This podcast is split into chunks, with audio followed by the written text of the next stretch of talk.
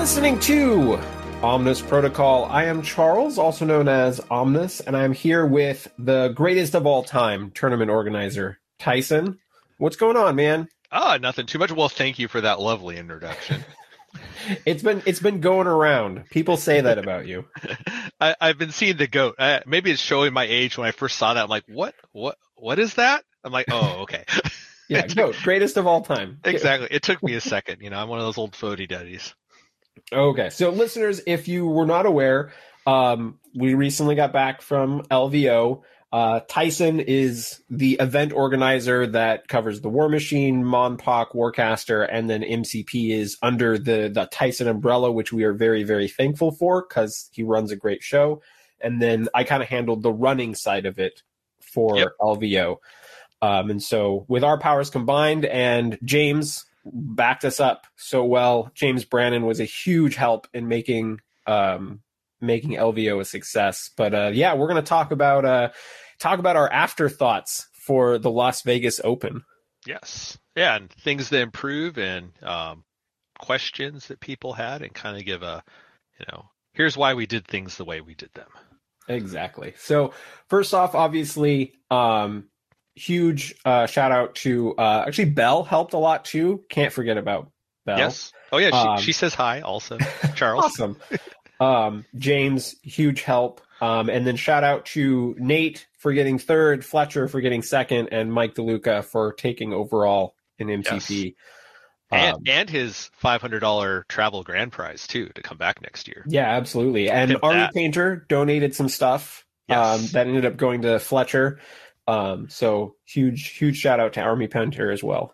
Yes, yeah, they had some. They had a it's like a full paint kit or a full starter kit and a wet palette, and we figured we give it to the guy that had no painted miniatures. Yeah, got all the way, got all the way to the finals. Was the only like non non painted. I mean, I think maybe there was one other non painted in the top yeah. sixteen, but um, it was really good. I was very, yeah, I was really impressed by most people had um, a whole bunch of painted stuff, uh, which was really nice to see.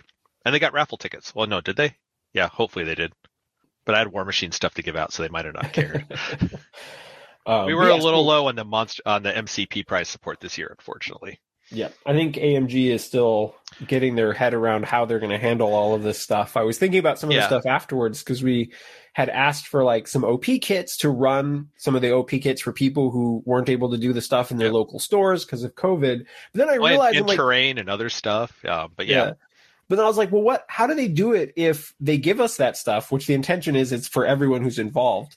But if they give us a bunch of kits and then we we run, you know, one Dread Dormammu thing and we give out those, but we have these extra kits, are there going to be some sort of contractual obligation of what we can do with the other? Oh remaining stuff because their their uh, intention with those is it goes to everyone involved, right? I think yeah, it gets or, a little complicated. Or we use it, yeah, or we use it at our event. I mean, typically anything that I've left over, it goes in the box for next year, you know, so it doesn't yeah. just like disappear into someone's pockets. So you know, it always gets used.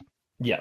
And so I think they just have some little things to like work out with like how is this going to work with event organizers and what are the obligations for how they hand out that stuff and what they do with the extra stuff and that sort of thing. Mm-hmm. Um, they're probably working out those details. But what we're going to do is we're going to go through, we're going to answer like all the key questions and stuff that have been popping up on podcasts and on Discord and on Facebook and on YouTube. And we're going to talk about the future plans as well. So, one of the yes. questions that started popping up on uh, YouTube actually quite a bit is people were asking about the table sizes and why were the tables small. And I was wondering how much of this was coming from people who've never been to a convention. But Tyson, I figure I'll throw this one over to you Yes, because you well, kind of so, handle so, the organizing and arranging the rooms and. Yes, so so we had a layout. Um, the problem with LVO is we use so many tables that no casino and or third party event has enough tables to cover it. So we clean out all of uh, most of Caesar properties. so and then they had to rent a whole grip load of extra tables. So what ends up happening is it's a scramble to find tables to fill the whole event of, you know, because we need four, actually the tables are usually like 24 or 16 inches deep by six or eight feet wide. And so you need two, one, basically one for each person. And if there's like four, four to 5,000 people at the con, like we need four to 5,000 tables. Like it's crazy. So, yeah. uh, anyways, Uh, so they had some three foot tables and they thought, oh, you know, MCP fits on three foot tables, so we can do a three footers because um, we're having table issues and we're having to rent and buy tables uh, for these events. So that's why we ended up on three foot tables, and uh, it was more about a space issue, is really what it and what I walked into the room and guess what? Here's your tables. Like, okay, like I guess that'll work. So that was it wasn't un, it was uh, less than optimum. Uh, I would have hoped for you know basically allowing ideally I have four by four feet uh, for every table for MCP. So we have a little bit of sideboard and you have some operating area that isn't just the mat. Uh, so some, we were actually foot and a half. There was actually two tables together. So it was three feet total, but the, each table was a foot and a half wide. Yep. And so if they were to expand it, they would have had to give us another foot and a half, which is actually kind of a bit big. And well, well, they do have 24 inch wide tables. So we have over on in the War Machine area, we had four yeah. feet wides that were two tables. So they have different arrangements of tables that are option, you know, that are available. So no one yeah, else, yeah. you know, we play on one of the smaller. So there's most games play on like four feet wide or a little over 36 inches. So they got all of the slightly wider tables and we got stuck with the ones that just perfectly fit for our game. For sure. And I think in the end, giving people extra room around each other actually ended up working out considering COVID and such. Like it, you know, if we expanded the size of those tables, the room does not get bigger. So it means that there's less room to navigate between people. It's actually pretty easy as a judge to get to the tables that I needed to get to, which was mm-hmm. nice. And I've definitely been at conventions where there was not enough room between the tables. And I'm like, I don't want to bump someone while they're trying to get ready to move a model or something. Yeah. Well, fortunately, with Vegas and fire marshal codes there, uh, our table alleys are always quite generous. So, sure. you know, you can have two big dudes and their chairs like pushed all the way out as you're standing and you can still walk through typically. Uh, so that's, and ideally next year because we're going to be expanding the tickets that we have for Warmish, uh, for MCP as I make more terrain, uh, is MCP takes like that whole room. Yes. And then War Machine and my other events moved to the adjacent room that was cut up into like the different hobby lounges and stuff. So we'll take, so basically we'll take over those two full rooms. So we'd have you know, enough room for 250 MCP players or so in that hall with, you know, the typical oh like God, four foot so stand up. I know. um, okay. Well, let's, let's go ahead Anyways. and move on to the next question. Um, another thing that was coming up a lot was people were seeing in the videos and such of the different ways that people were tracking damage. And like mm-hmm. one that came up was, I believe Nate was using these kind of like little resin dice holders and then he had 10 sided dice that would slot into them. I mean, people were like, "Oh, you know, using dice, that's crazy." But honestly, I would say that his particular method was probably the safest for not getting knocked over. Um, specifically because he had holders for the yes, dice. He had these specific resin holders that were designed specifically to hold 10 sided dice. I actually liked it a lot, but even he ran into a situation where he was playing against someone who was colorblind, and then the red and the green was hard to tell apart. Mm-hmm. Whereas for me, who was not colorblind, I loved that the red and green made it very easy to tell which number was power and which number was damage, mm-hmm. because that kind of connects to the original tokens. Um, and we yes. did have situations where there was a slightly clumsier person and they knocked a card on the table that had a lot of power and stuff where they were trying to like switch it to injured and we had to like figure out well what what power you know figure did we yeah. find all of the tokens were any of these tokens already on the floor um yeah, so, which well, I mean that happens every so often. Uh, but you know, at least in that instance where they're using quote unquote the official tokens. Correct. Oh. Um, so this is something that now that we've gotten this event to happen, Tyson and I are going to look at all of the different ways that we saw people using um, to ma- to manage this and track power and damage. And I think a lot of it was just intended to try to keep the board state from getting clunky or too overly cluttered. Yep. But we're going to look at what's best suited for competitive play and what, you know, because we don't want opponents to be constantly having to ask what power and what damage is on a character. They should be able to reasonably see it. And so we're going to kind of look at all of those and figure out which ways are best suited for competitive play and then update the document. Yeah. Yeah. Because there were definitely some instances of some devices where if I'm on the other side of the table, you know, like I can't read what's going on. Like it's either hidden um, by you know the thickness of a counter or something like that. So being able to quickly discern about how much power models have without having to ask every time is important time wise, but also, you know, if I have to keep on asking how much that one model have, and that kind of gives away my plan, like I'm really focused on that model, which you yeah. don't want to have to give away that information unless you really need to. Or you might remind your opponent of a superpower that that thing has, or, you know, something like that. If you're, um, if you're asking about it, like you could potentially give away your plans if you have to keep bringing up like, oh, what you know, how much is on that character? You know, it. We don't want that sort of stuff happening. That detracts from good, clean, competitive play and people playing at their best. Um, I think it is fair to say that we will be updating things so that dice that are not in those sort of trays will definitely not be allowed. No, you can't yeah. just have random dice sitting on the cards because that stuff just gets knocked over and you can't keep track of it. Exactly. Yeah. So yeah, the main premise is um, the ease of um, what do I say? The ease of precision of you know. So if this has five power, what's the chance that it's always going to be on five power? You know, so if I bump something, am I going to lose it, or is it going to ruin its state, or is it going to spin, or am I half tracking because it doesn't click? You know, so there's a lot of different things we're going to look at as far as making ease and precision priority um, versus like something just being kind of cool to play with. Yeah, for sure. Okay, well, I think that covers that one for everyone. Another very common question was um, why we're not, why we weren't streaming games. So typically, uh, the hotels for a hard landline um, is five hundred to thousand dollars for the weekend, which um, for a, a, hobby that we run this stuff for free for you guys is a little much. So tip uh, in the past in Bally's, the cell reception was garbo. Uh, but in Rio this year, the cell reception was actually exceptional. So going forward, uh, we may try to um, do some cell. You know, we I have someone for Warmachine um, that's going to do try to do some live streaming off a cell phone, and we may try something like that for MCP too. Uh, but Omnis, you were recording games though too, right?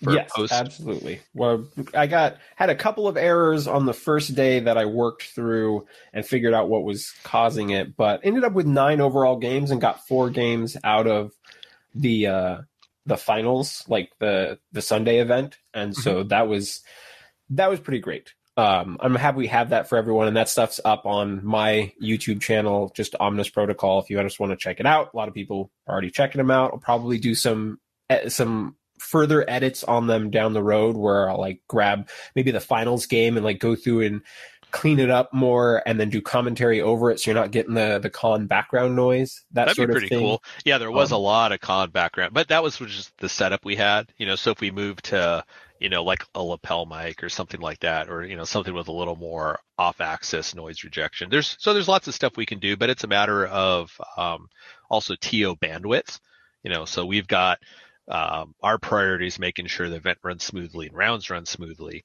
And so, you know, quickly uh, streaming becomes a second priority unless we have someone that's like that's their job for the whole weekend. Is you you pay attention to that, make sure it runs well. Yeah, for sure. So it's it's something we're going to keep an eye on, and maybe it's something if we price it specifically into the tickets to allow us to have the the landline mm-hmm. if we're planning to stream. Like I but, think we'll have a like I, I think we'll have good enough luck with um, a cell phone. You know, so I'm planning and having um, you know, even if I use Bell cell phone too, you know, where you can park a cell phone by the stream setup and stream it and you know, because I don't really need my phone all weekend. So um, but yeah, we we have we have ideas. Yes.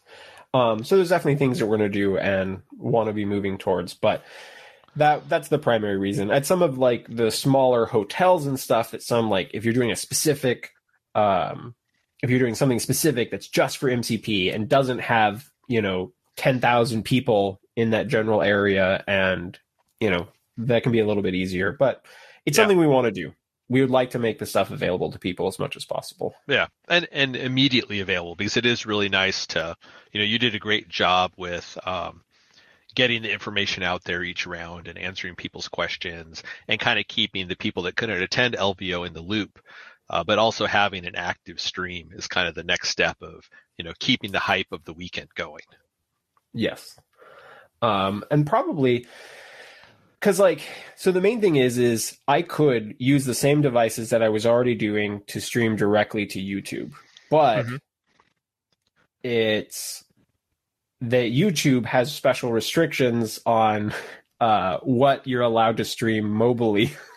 Oh, um and so the the sheer fact if you're doing it from a mobile device doesn't matter how high definition it is but if you're doing it from a mobile device then you're not like i can't just go live normally um Okay. in the same way that if it's something that's uh hardlined um but- yeah. And, anyway. Well, and that's the thing for miniature, like the miniature games. Unless we're really, if we're not streaming in 1080, the um, the granularity just really breaks down. You know, at any distance for the miniatures, and like you can't even tell what's going on half the Yeah. time. So you oh know, that having Go Oh, I was just gonna say if, if if any of you guys are watching it on the YouTube channel, especially if you're watching it on your phone, I uploaded all of it at 1080p.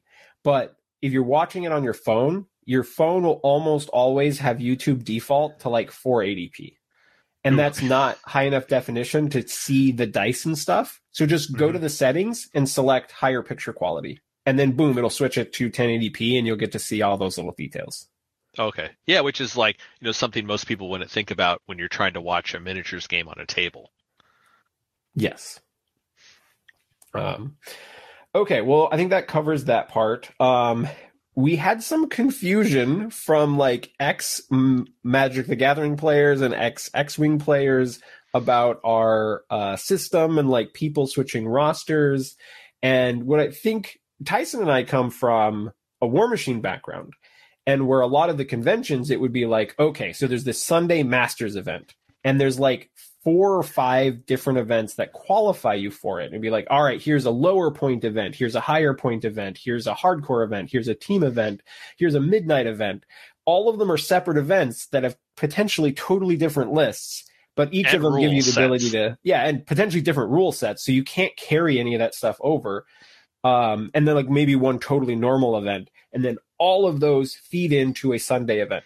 And that's kind of our background we didn't want to do that fully for MCP because there's we don't know the level of interest of all of the different formats and stuff and with the building of the the invitational long term we thought let's just do events that are the normal format is what the end design was but it was totally separate. It's a friday qualifier. We're taking the top 7 from that. Then the saturday is totally different. We're taking the top 8 from that. And then there was also someone who qualified from another event because we're obviously we're building towards the invitational so that was already kind of in the works. Yep. um and that may seem strange to people who are used to just like all right here's three days one long tournament. Um but it does tend to keep more people playing more people invested it allows for people to play in the saturday even if they weren't able to come on friday are Exactly. I, it solves, like you're saying, it solves a lot of the um, timing problems. Where, yeah, like if we, you know, we start Friday morning, and if you can't show up Friday morning, then like, whoa, I don't get to play in, you know, in basically the week long tur- the weekend long tournament. So having a bunch of shorter qualifiers lets people uh, do other things also at LVO. So you can play in a morning qualifier, do stuff in the afternoon, or if we add a third qualifier to like a Saturday um, similar to what we do for War Machine, where we have a really early Saturday morning qualifier and then one that starts a little later later in the afternoon. Uh, that allows you to sleep in. That allows you to do stuff in the afternoon. Uh, that allows you to scrub out of the morning qualifier and jump into the later qualifier to try to make it. Uh, so we try to add a lot of flexibility into our weekend, uh, knowing that there's like there's a lot of stuff to do at LVO. Uh, painting classes, you know, hanging out with friends, great food. Uh, so I try not to lock everyone into here's this massive, you know, three day event that you have to be at every day. And once you basically lose a game, you're out. So why keep playing? Uh, unless you just want games. But uh, giving you more swings at it always seems like a um, a better shot than one long event. Uh, which changes, you know, when you have 1,200 players like the 40k finals, where you know your options are limited when you hit that many people. But we don't have that problem yet, so Yeah, not yet anyway. Yeah. But I would say if it's something that you've never been a part of before, it is a lot of fun and it can be great when you've invested all the money to fly out to a new location and you're at this convention and oh if the dice aren't with you day one or you just get some really bad matchups or you're off the ball and go ah, it's totally fine i'll just go out for some food and stuff tonight chill out and then tomorrow i've got another chance to qualify Yep. Or or you show up and the meta is entirely different than you expected, and things that are a problem, you know, you weren't expecting. You're like, all right, well, you know, if I'm prepared and I brought enough models, like now I have a chance to tweak my list, or you know, I know what some of the people are playing, and I mean they'll counter tech against you, but there's this whole second level of adapting uh, your rosters and your play styles at the event, which I think is worth something too. And you're just not locked in to this static list uh, that you thought was going to be good coming into it it also encourages people to experiment like if they want to like oh i want to see if i can make x work on friday. And then if it doesn't then i'm going to play my more tried and true tested roster on saturday or oh i qualified with my tried and true on friday. Now i'm going to experiment and try convocation even though i don't have as many games with them or something and just see how that goes on saturday that sort of thing. Exactly it, because you're not locked out yeah if you qualify yeah. friday you know you're not locked out of any of the events. We just work our way down the standings until we get people that aren't qualified. Now, with all of that said, it sounds like our plan for next year is that there's going to be one qualifier event at LVO to fill out the rest of the spots for the invitational. Yes. Um, we'll see how. Yeah. So ideally, do we want to talk about LVOIS or do we want to answer questions and then jump into? I think we'll get to the rest year? of the LVOIS, but I was just like, okay. I figured I'd throw that out there while we were talking about it. That it's not going to be the exact same system next year because correct it's it, it's growing considerably. Yes, yeah, we're going to grow a lot. Uh, we're adding feeder events, and uh, but there will still be some qualifiers at LVO, but we won't be taking as many people. But I'd still maybe like to do a few heats. It depends. There's a lot of um, work that's going to have to happen schedule wise as we get closer to the event, um, depending sure. on amount of qualifiers and all that other stuff. And I think a lot of the other like Warfare Weekend and some of these that are going to run MCP events may still run stuff like the way that we ran it this year with multiple ways to qualify for one Sunday event. Yes. Yeah, which is perfectly fine for events and then their their Sunday event would be a qualifier for LVOIS and that gives you a spot in finals. You know, if you finish one of those. So there's uh, the convent other conventions themselves can have multiple feeder events, so it would be more like the traditional LVO. And our structure would change since we would be a yearly finals instead of a um, just a LVO event like we had this year. All right. Well, let's talk. Um, one of the other questions was uh, some of the players started wondering after a while why we were asking for two sheets when we were also putting all the information into Longshanks. Do you want to tackle this one, Tyson? Sure. Uh, so two sheets is a holdover, at least for me, from Warmachine, uh, where typically I need a record of your list to check um, because it's you know there's a lot of options in War Machine, and then you have a uh, a record of your list to hand to your opponent, and you keep your scores on, and then you come and report to us in a standalone program that we're running locally on a laptop. Uh, this was the first year that we tried Longshanks at a live event, and it worked fabulously. Uh, the two list requirement was a backup, so we knew uh, the players that were playing, what their lists were, and if we had to rebuild an event, uh, we had basically an inventory of the players and what they were playing. Uh, exactly. It basically comes down to we need a backup plan in case all of a sudden we couldn't access Longshanks because the internet got bad, or if Longshanks went down, or any other number of things that maybe we didn't even foresee. It would just give us an ability to do it by hand on the fly if one of those emergencies came up. Exactly. So it gave us a recovery option uh, versus the whole tournament grinding to a halt for two hours as we try to unscrew everything. Exactly. so, uh, but so going forward, I think the expectation would be uh, there's one paper sheet that you'll have at your table that you give to your opponent when you guys are pick, you know, building rosters. Uh, that's also where you keep score uh, as a hard copy for your game results, and then um, you had people entering all their information. So then we check people into Longshanks. Uh, that's where they get their pairings, which is really awesome. So you get your pairings pushed to your phone, so we don't have to do announcements or printer pages or you know overhead projectors or any of that stuff. Uh, it also lets you see the tables, uh, what you're pl- who you're playing against, what their rosters are uh, before you sit down at the table, if that matters, and also gives the online community a chance, which I think one of the almost the best benefit um, outside of table pairings um, to your phone. Uh, the online community is able to follow along with the tournament and also see the rosters that everyone is playing, and we can data mine it. Yep, one hundred percent. So honestly, it worked. Ended up working like a dream, and so the backup plan didn't ever end up needing to be necessary. But it was not a ton of work to make sure that we have that just in case. Yes, especially for the first year. Uh, going forward, I think uh, making sure all the it was and it was easy enough to add people into Longshanks that if they didn't know about it or they hadn't signed up for it, uh, it seemed like when you were telling people what it was that you didn't have many problems getting them signed in, right? Right. No, it was it went very smoothly. Like probably I don't know, maybe a third to a half needed to sign up on the spot, but with how good the cell phone reception was, um, we were able to knock that stuff out and get everything on time. So yeah, which is, I mean, you know, for us, on time is what matters. exactly. this LVO runs on time, at least our stuff. So there's a couple of things that are just going to be up for review in the meantime. Um, something that keeps getting brought up is the third party measurement sticks. Obviously, I kind of expected that there would be some, and probably like half the people were using them. And there was never any complaints. There was one that was like, hey, we just want to make sure that we're doing things correctly.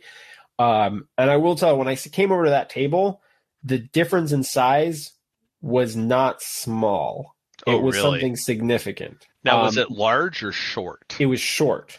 Which is okay. So they're just getting, you know, yeah, they're kind of screwing themselves a little bit, yeah. but that's something But that still, we're going to look at in more detail. Like, I didn't have one of those in hand. I've only used the normal. And I think I also have a Muse set, but I found the Muse set was really close. hmm Um, and but some of the other ones I was seeing, the sizes were pretty like if their quality controls kind of bad, then that's, you know, uh, yeah. Our, currently, our language is you're allowed to use them, but we're allowed to check them at any point and disqualify them. And I would expect, like, you know, if you found a short one, you'd probably say, "Hey, dude, you're you're you, you probably want to use the real ones uh, because your things are wrong." And but if they were long, you probably get a game loss, like on the spot. Yeah. so- I never never found one where the the non AMG ones were longer than the AMG ones. Okay. Um, that that situation never came up. Yeah, which Um, is fortunate because that would be really sad. Yes. Um, Um, and that is something for the people to, you know, check check your third party widgets. Yeah. So we're going to figure out the long term of like how we're going to handle that. Um, but it was something that, again, needing to see all of these different things that people had purchased from all these different places. Um, and going to kind of check with like, okay, how, like, uh, one of the things I'm just going to do is I'm going to check like every AMG one that I have access to, which is more than you would expect. Um, but I'm going to check and see, are they all the same size? How much difference is one that's like heavily primed and heavily sealed? Like, how Oh. much additional width does that add? Because I've never played in the game That- before. That wouldn't be a like it'd be a little bit, but not much. Right. Like you know, primer. I mean, unless you were purposely building up like Yeah, ten. but I'm just going to kind of see like what happens if I prime it 10 times and seal it 10 times? Like, how Mhm. big of a difference is that from one that's just the pure plastic? True. I'm gonna I'm gonna try to look at all of it and see before we make a final decision about next year, just to like tally up all that information. Good plan. Um, so I just I know it's a question that's come up. I just wanted everyone to know that we're gonna look at it and make sure because again, we just want smooth, clean, like good competitive play. Yep. Okay. Um, and then obviously a question that started popping up because the finals did have a team that was not painted. So the idea of is there going to be a painting requirement? Um, Tyson, do you want to tackle that one? Uh, well, we we will have further discussion on it, but ideally, I like to not require painting for most of our events. Um, uh, my passive aggressive way of en- encouraging painting is you get raffle tickets and then you get prizes for it. Uh, because some people just can't paint, don't like paint, but they want to play a competitive game. Uh, but as we move into the invitational series where we have a top 32 or a top 64 that are nationally qualified, uh, that um, specific event uh, may have and probably will have a painting requirement. Uh, painting, you know, doesn't have to be painted well. Three colors, paint your base. you know, I, I, just want we just want some color on the table. Uh. So, and you know, looking at most of the tables, there was only a few armies that weren't painted. So, having um, the bar set of basic painting for a national qualifier um, finals is probably what's going to happen. Uh, but you know, all the qualifier events leading up to it, all the casual stuff at LVO, you know, anything else that is outside of Sunday finals, uh, you know, won't, won't have painting required. But uh, you know, you only you only get prizes if you bring painted bottles, though. Yes, and for this one, we were erring on the side of just if someone just started playing four months ago and they're going to show up and do great, which did happen. Yep. Um, you know, we wanted those people to be able to play, and the first the first goal was to have good competitive play and see what people were doing and like have the opportunity for the community to just like here this is kind of what competitive play is like and see who's got good ideas and um, the streaming uh, like or the recording of the games was just the secondary thing to share and i'm glad we got to do that yeah. um, but it and it is a lot easier to tell what models are on the table you know if they're just not gray lumps so you know that's also part of it. And um, you know, and really it's you know, we have ten models to paint. And yep. maybe eleven with minions. So Yeah, exactly. Um, okay, so that kind of covers the the review topics. Um, I want to say there's there's three big Well I, actually did we want to talk about mats and timers? Yes, so that's the next part. Oh, okay. All right. Yeah. So um, three big lessons that I think Tyson and I learned from this event. And these were all things were kind of on our mind anyway of like the long term of like how we're going to do this stuff.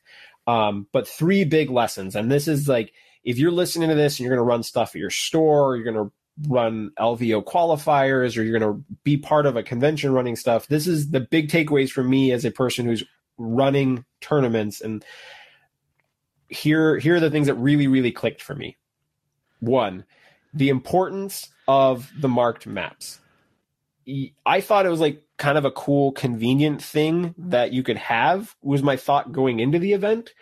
Um, Tyson, you got at um, Frontline Gaming to print um, kind of a um, just yeah. a like a vertical option of the the marked spots for the Frontline Gaming mats, and even though we got some of it wrong, well, I got some of it wrong, but at least it was easily solvable. yes, but it was like, okay, well, these particular spots, you need a measure range two, and then you'll have the right spot.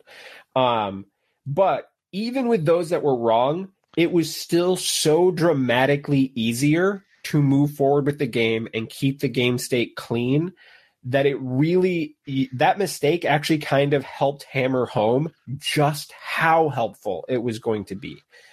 And yep because it probably saved us legitimately five to seven minutes around of setup.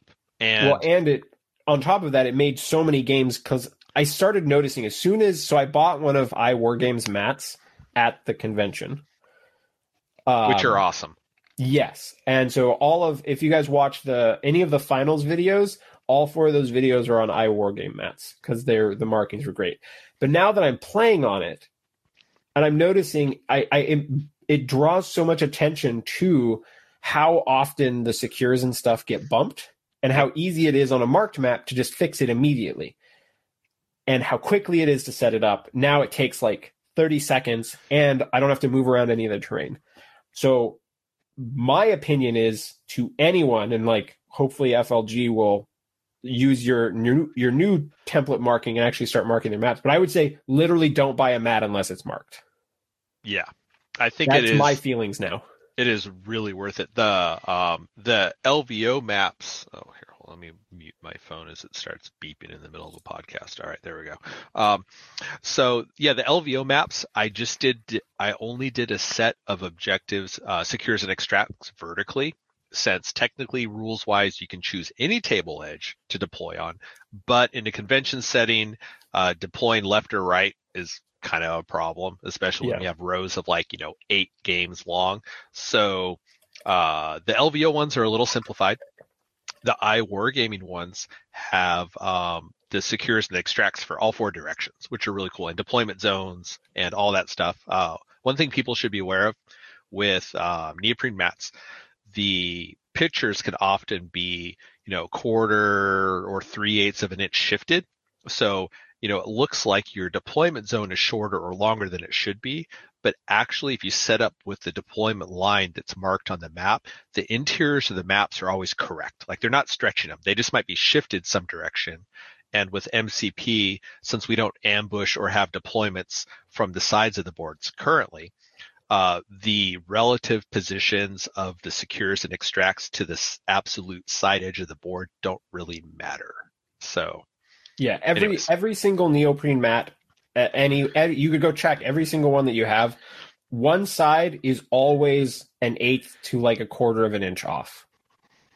Yeah, like, that's just a fact of, you know, they're taking yeah. a printed material, they're put in a person is setting it on the neoprene underlayment, and then they're laminating it together. Yeah. Every single one of the AMG ones, every single one of the frontline gaming ones, the only ones that are not like when I purchase one that's four by four and then cut it down to three by three, I can sometimes get it to be close yeah. to perfect. But well, well like the, that, the, vinyl ones, like the vinyl mats by Mars ones, are probably perfect um, just because of your printing straight onto a surface that's registered.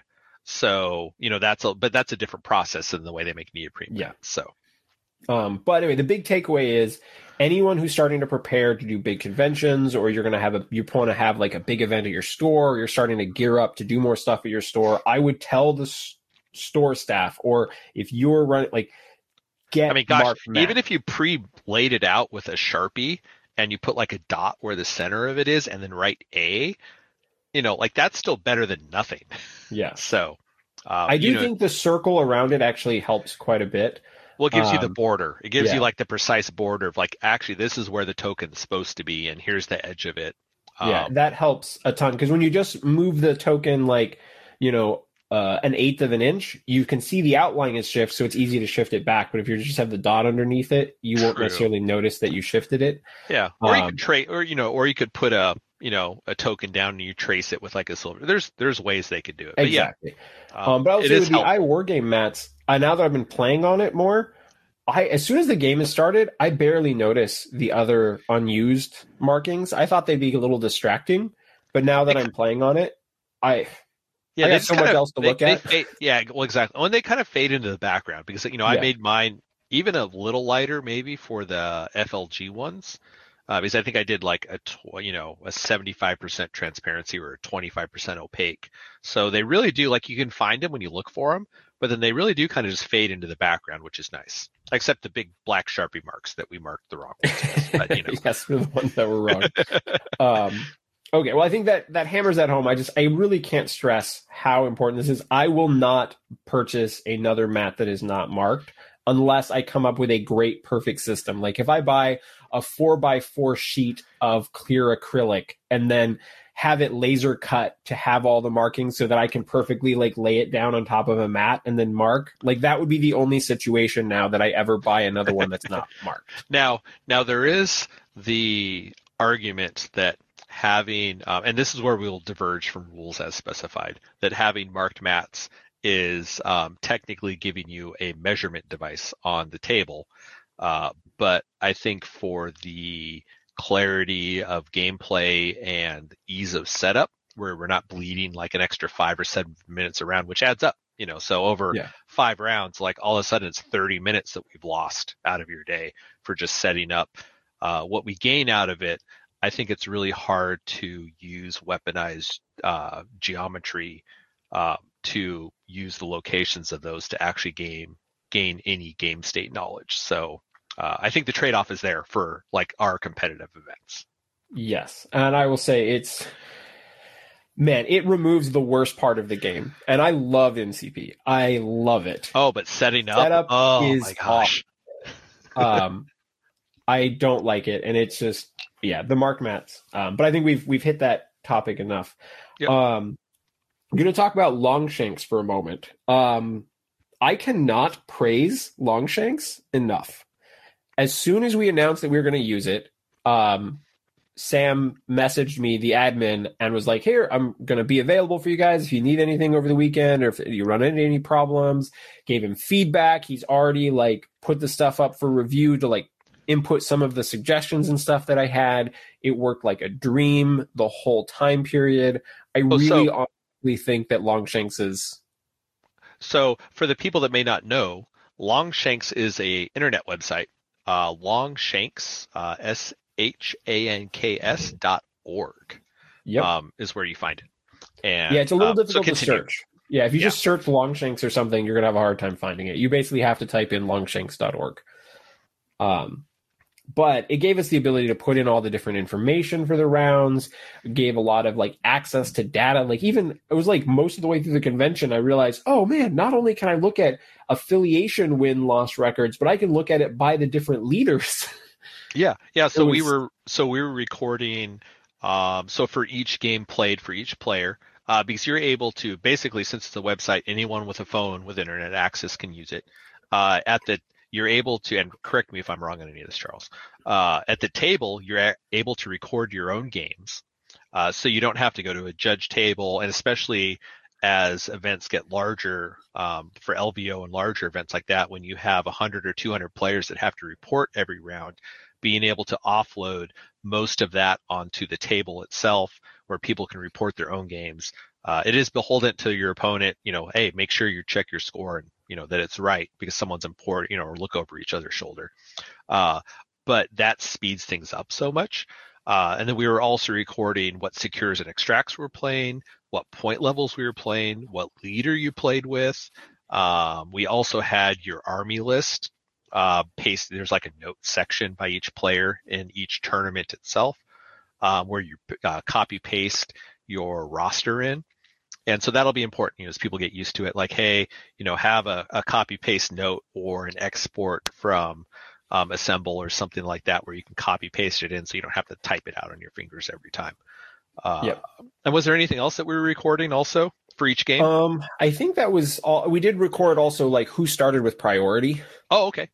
Um, oh yeah, so that then we knew who like yeah, we had what was it? all It was almost 50-50% for winners with priority versus Well, non-priority. Well, day one, it was 65% were winning without priority. oh, okay. Then it shifted the next, like both Saturday and Sunday were a lot more like 50 50. Okay.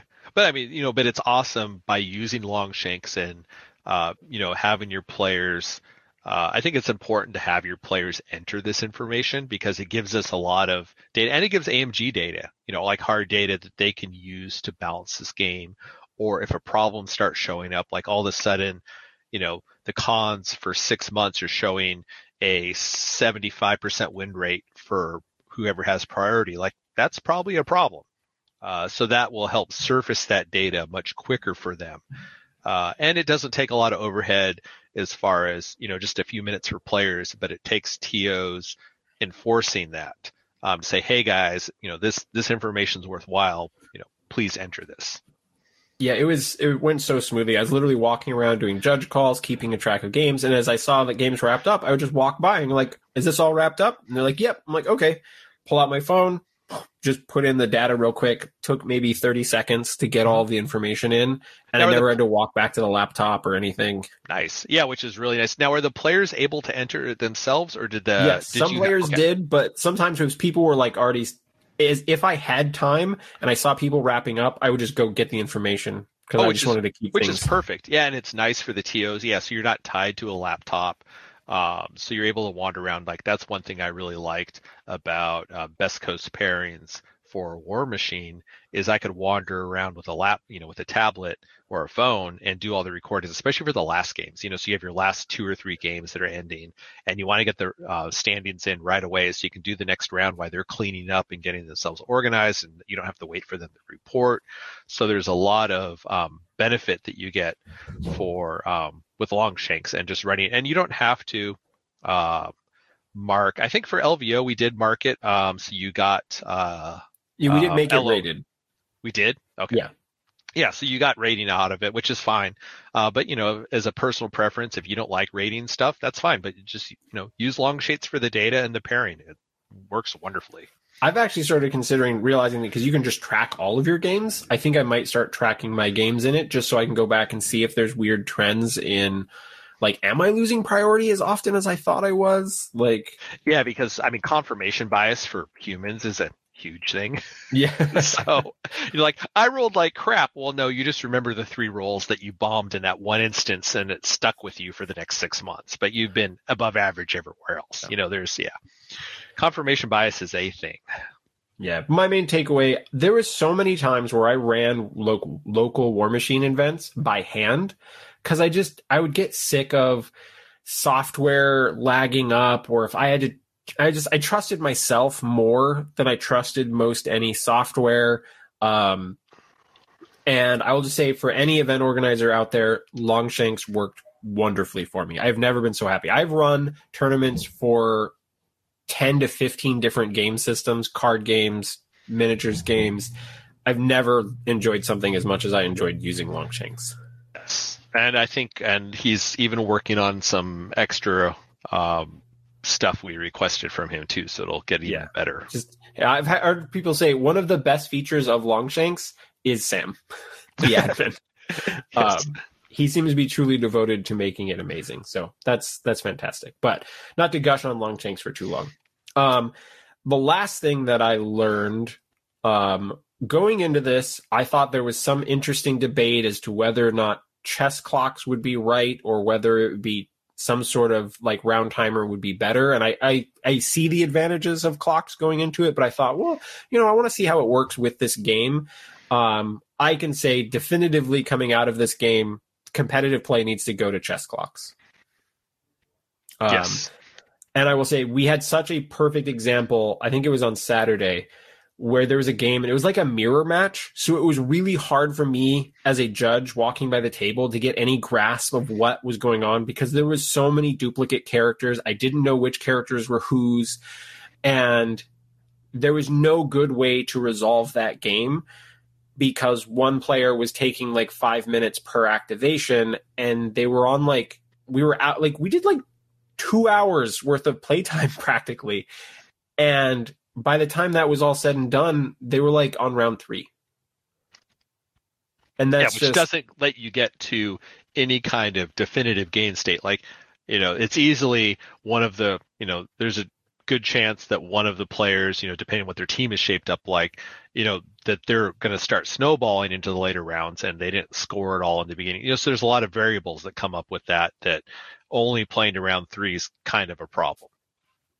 yeah. So Tyson and I are going to look at how we're going to do things when events are running on round timers instead of chess clocks for when you don't have chess clocks. But if you can do chess clocks, it's it's going to be the way. Like I can say really definitively, like long term, it's got to be chess clocks. There is not like it's yes, it can put a little bit of pressure on things, and I know that it's not the perfect solution for everyone personally, but it solves so many of the other problems that come with slow play and just trying to make sure that Yeah. both players have a fair amount of time to play their game.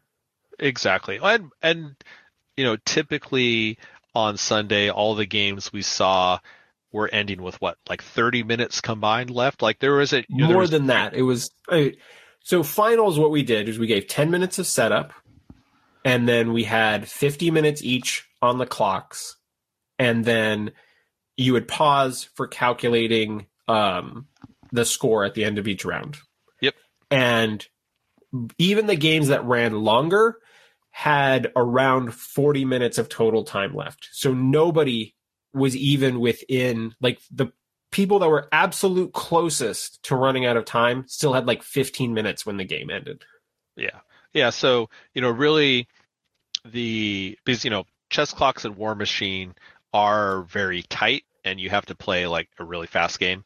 But in MCP, it seems, you know, if we're running basically, we're shooting for like a two hour round timer. So we don't have to play super aggressive. Uh, it gives us plenty of time, but it also uh, guarantees equitable time use. Uh, and and you know gratuitous equitable time use uh, in a game where you now we don't have to apply as much social pressure. You know, if someone's playing really slow and you go, Hey judge, you know, I don't want to be a dick, but this guy's kind of playing slow. It's a problem. Um, uh, LVO 40K has solved it in such a way that any player at any time can request the game is played on a chess clock at the beginning of the game and they have to. Uh, I don't know if we want to quite go that direction. Uh, we're trying to remove any of the um, kind of the feels bad man, you know, interactions is, you know, it's like, oh, I don't want to be a dick to my player or seem like that guy that wants to be hard about how we're going to play this game. Oh, and oh, and just for the moving, record, the person who was slow playing wasn't trying to be a dick. They were just a little bit on the newer side, and exactly. there was they were just they were just taking a few minutes per activation, and it was just really adding up, and the game wasn't progressing at a reasonable pace. Yeah, and there just isn't really a good way to work around that without like someone sitting there and timing them for every activation and creating some sort of arbitrary restriction all of a sudden. Um, it just, but chess clocks solve that. And I think yeah. even and if we knocked it down to 45 minutes per person, you would still have 10 to 15 minutes left for every, for a vast majority of people every Exactly. Game. And I think I, you know, ideally for us, um, you know, we don't want aggressive. We don't want to cut the chess clocks down to the minimum amount of time that you have to finish a game. You know, so you got to finish it fast or you'll clock out. But it will stop the games from, um, you know, playing out too slowly, which is what we're thinking. And you know, and it's a convention. It's a large convention, and the events have to, you know, we need to be done each round after two hours. So how do we end it? Is uh, yeah. you know, basically the solution is this. You know, all the games need to be done at two hours how do we want to achieve that? And, you know, there's always situations that are going to come up or someone that feels that like, oh, you know, I felt the pressure of the clock or, you know, some other things. But, you know, other alternatives are we will walk by and we tell you your game's done. So, yeah, um, it's, it sucks. Yeah. So I'd say um, 40 minutes would 40 minutes each would probably be about the fastest I would go. I think 45 each is solid mm-hmm. and then 50 minutes is like nice breathing room um, yeah. if you've got the time and then and lot- do deployment off the clock and pause for calculations exactly because if we're doing and it and it partly it's also dependent on like how many rounds we have to play because if we're playing four rounds because if you're um, qualifying to top seven or eight it's easy to play four rounds and not be um you know and you could be i think up to 80 people and you still get like a top eight. No, it's a top five at 80 at four rounds. Anyways, but so you can play a few 64 rounds. 64 gives you top eight after. What? Yeah, would give you yeah. yeah. exactly. So, uh, well, War Machine we run it. Yeah, we we split it a little differently. Oh, but yeah, yeah. I was thinking my I was thinking my War Machine numbers. But anyways, uh, but you know, so we want to play with as lenient as time as possible while still getting people out of there in a reasonable amount of time. So, you know, if we're playing five rounds, then maybe we play like at 45 minutes, but if we're playing four rounds, maybe we play at 50 minutes. So there's, you know, some variability in there where we don't want to be too oppressive, but, you know, we also want these games to end at a certain point and you guys go have fun.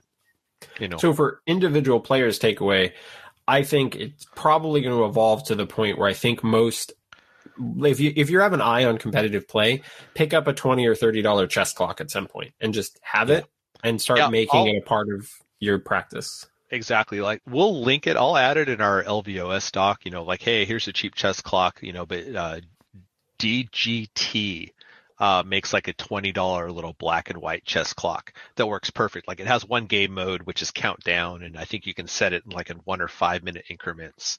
Um, so you don't need all the fancy different game modes that chess clocks have. Yeah. Uh, and and it might be something that's worth um, having you know each person you know like we wouldn't require it but if all of a sudden i uh, you know we have 100 or 125 tables of mcp and i got to buy chess clocks at 20 bucks a pop uh, you know that quickly adds up.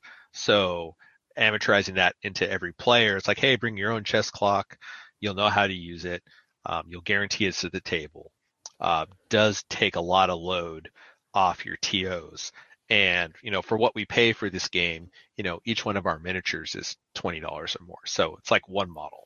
Yeah. Um, that you're adding to your roster effectively, and it and it makes everything run a lot smoother. And you know your TO doesn't have to spend two to three thousand dollars, you know, or even five hundred dollars, you know, on chess clocks that he uses once or twice a year.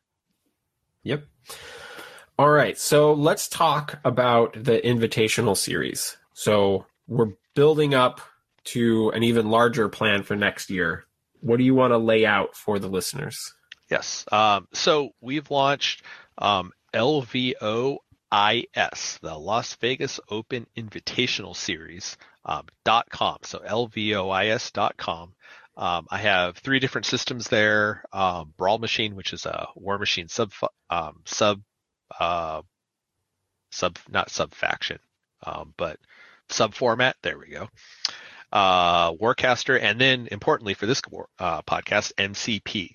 So what it is, it's a national qualifier system where events can um, basically petition or you know you submit your event say hey i'm running at my game store uh, we're going to have we want to do it uh, an mcp tournament and we also want it to be a qualifier for las vegas open and so what that does is at the end of the year at las vegas open we have either and this is a 64 or a 30 or 64 or a 32 man invitational which is our sunday uh, invitational series and throughout the year, uh, we will qualify uh, winners. So if you played an LVO IS qualifier event and you win it, that qualifies you for Sunday finals. And so you're in Sunday finals. Uh, you also get points, and the people who play in the event also get points towards um, tie breaks.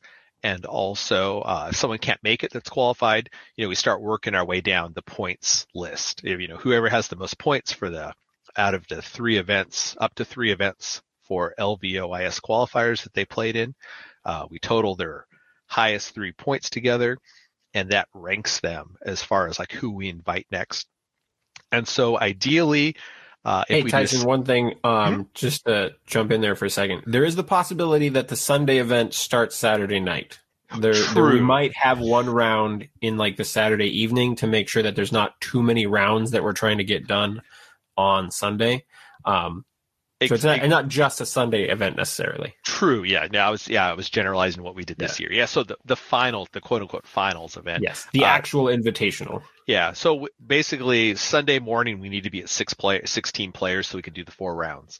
Yeah. Uh, so if we're at thirty two we play one round Saturday afternoon evening. Uh, if we're at sixty four we uh, play two rounds uh, Saturday. So uh, but so you can have local events, and at LVOIS, there's information where you can apply. Uh, there's a Google form, and uh, so you can apply like, hey, you know, I want to run an event on this date at this location. And, you know, hopefully you guys have at least like, you know, eight or 10 players, something like that. But this first year, we're going to kind of fill it out. So if someone does an event and I say, hey, we had four people, well, if I approved them, they still, you know, that person still qualifies, but you might not get a qualifier next year. So you know, I'm going to be weighting towards events that at least have a decent amount of people and or large con events. Um, well, and so, but with 60, I think it's 59 spots because it'll be one spot from last year's LVO. And then I want to pull at least, I think, four players from the last chance qualifier at LVO. So there's still a, de- you know, so there's still some spots we can pull from LVO. And by having up to 64 people. We'll see how many people submit events for this year. Um, will help determine, you know, how many spots we have. Uh, you know, so there's not just a one spot last chance qualifier or, you know, so I kind of still want you to have a reason to come to LVO. We'll still have all uh, the casual events and all the sub events. And so there'll still be a ton of MCP to play at LVO no matter what. Uh, but we're trying to develop a national qualifier, fi- you know, world quote unquote world finals uh, at LVO each year. Uh, and with that, on LVOIS, we have a player packet that we're developing that kind of uh, establishes a standards of play for what we expect players to play. Um, for people, you know, TOs for other events, they can look at it, use it as a framework, and modify it however they want uh, for LVOIS qualifier events. Uh, we expect them to follow, you know, basically the tenets set out in it, you know, how you um, standards of play, uh, the types of formats, either, you know, chess clock or uh, dice down, and the, some of the other requirements they're all pretty minor, but they are what we expect as a tournament standard uh, going forward competitively for clean play and giving TOs a framework to work around. So when they make a decision, like this is this is the reason we do this decision, and most you know most all decisions in that document have a reason, like you know where we're talking about uh, third-party token sets or you know damage trackers. You know, there's a reason we'll talk about those and like all that kind of stuff in there. Yeah, I think pretty much all of Monday after LVO, I was just working on uploading the videos and answering questions and taking feedback from people. Yeah. I think that was my whole Monday after the con. Mine was trying downing like six Advil and trying to roll myself out of bed after loading the loading the truck for eight hours. Oh, I was doing it all from bed. Let's be clear. Okay, even better. Um, yeah, I'm I'm super excited for how it's going to go. Obviously, Mike is already qualified. Um, yep. If any of the listeners are like excited about doing LVO next year, even if you can't participate in any qualifiers, you know there's going to be five spots filled in from that event. Um, yes. And we're going to have other stuff going on too. There's some stuff we're not even going to get into it in this episode, but there's going to be some fun, unique stuff to LVO that's planned for the MCP players. Um, so even if you're already qualified and you want to do other stuff, or if you don't care about the qualifier, you just want to come play games, there's going to be some cool stuff for you that will be announced down the road. Yep. So, man, I'm I'm pumped. We already got some people. Um, like there's going to be one in Houston. Uh, uh, yeah. So on, let's see. Let me pop up the the website really quick. So my current qualifiers, if I go to the schedule on the website, um, so I've got Battle for the Bayou, um, which I think is a, um, I think that's a Texas event, and yeah. they've got a whole um, kind of round robin store series going on.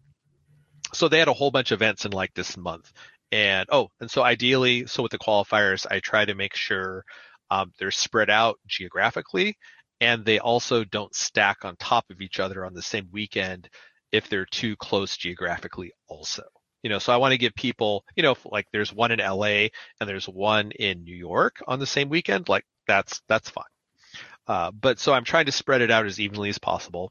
And so but you know the the battle for the bayou that's one of the three that i think were happening like this next month. So i gave them one and then they're going to spread out you know they might get one or two more because texas is huge.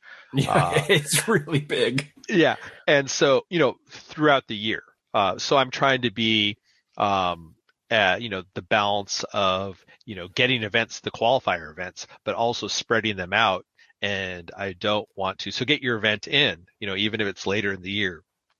Um, plan them now because i definitely want to get as many qualifier events as possible and at some point i'm going to start backfilling with people that want to do second events that had successful first events if I don't have as many as I want going forward this first year. Uh, and then we have NashCon coming up in August. Well, actually, that's a ways away, but then NashCon and then Nova uh, should be uh, uh one also currently. Yep, and I'm I'm I'm working with uh, Mox Bellevue to start doing a uh, kind of a Seattle area one. I'm going to have them get something scheduled. I'm going to encourage yeah, the awesome. Portland community that's also got a good MCP community try to get something scheduled at some point. Um, I think as this gets rolling, this is this is just going to be a blast. It's going to give people reasons to be excited about events. Exactly. Yeah. So if you guys know, you know, local people that like running stuff um, you know, or someone that's you know run stuff in the past for you guys, and you want to bug them about it. It's like, hey, we should do this. You know, we should get part of it. Um, you know, we'll give, and you know, eventually, I want to start providing. You know, this first year, it's probably about just getting organized to make sure run things run smoothly. But you know, special challenge coins, kind of like we had, like LVO gave out some really cool gold, you know, solid metal challenge coins that were unique to LVO uh, you know, getting some of those made for the L, um, for the LVOIS events for MCP. You know, the giveaway is like first, second, and third prices for all the invitational events. You know, so there's all kinds of little things that we'd like to do, uh, you know, to help promote this on top of you know just being able to play the game. Yep, absolutely. So lots lots for people to absorb but i think the main takeaway is obviously if you want to run some events hopefully this episode really was going to help help you run something as smooth and you know as great for the players as i think lvo ended up being and what we're going to aim for down the road but also if you if you've got a store community get something scheduled like that's the whole point of this gets get people amped up give people a reason to play it's not going to cost you anything to yep. apply um, so if you've got a store, talk to the store manager. You know, maybe you're going to run it. Maybe the store manager is going to run it. Just talk with them. Let's get something get something on there. The event application is all right there on the LVOIS um, page. Yep. Um, it's super easy. Even had a few people reach out to me like, "Hey, how do you do it?" I'm like, literally, it's just right here. Here's the link. Like, this is all you got to do. Yep. Um, and then also for and just anyone is you know if anyone's looking for um, you know like a general player packet uh, we have, you know, the our there's a Google Doc there. You know, it's all listed um, in regular text there, but there's also Google Doc you can link to that's got you know a general player packet for like, hey, here's the different events we also run. You know, here's how the hundred dollar draft works. Here's how the team tournament works. You know, here's all these other frameworks for different types of MCP events uh, that you know you can integrate however you want. But it's a great starting point um, for anyone that's looking to run any event. Um, and you know it'll help head off any headaches or weird interactions that uh, you know if it's one of your first few times running something uh, you know that you would experience.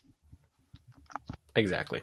So all right tyson well i think we we think we've covered everything that we wanted to cover. Yeah i think so. You mean you don't want to keep going for another hour uh, I mean, I can, but I'm gonna probably drag you into a little Patreon content. Maybe talk about some of our favorite moments from LVO and some of the coolest things that we saw. Oh, there um, we go. Gotta save, gotta save something for the, the Patreon subscribers. But yeah, man, I this was one of the episodes I think I was like most excited to do. Like some of these takeaways, I didn't realize I was going to have as much to absorb until I was actually there and experiencing it and seeing it. Like I wasn't so hardline on clocks until mm-hmm. actually being there. I didn't realize how great Longshanks was going to be. Like the marked mats have like changed my life. I'm, yeah. um, and so just wanting to share all of that with, uh, with the listeners to help I'm just excited about the competitive growth of MCP. Mm-hmm. It it went so well. It was great meeting so many people at LVO, getting to meet Mike DeLuca for the first time, meet Sploosh, meet Nate from uh, Alfredo's Size 3 Taco Truck.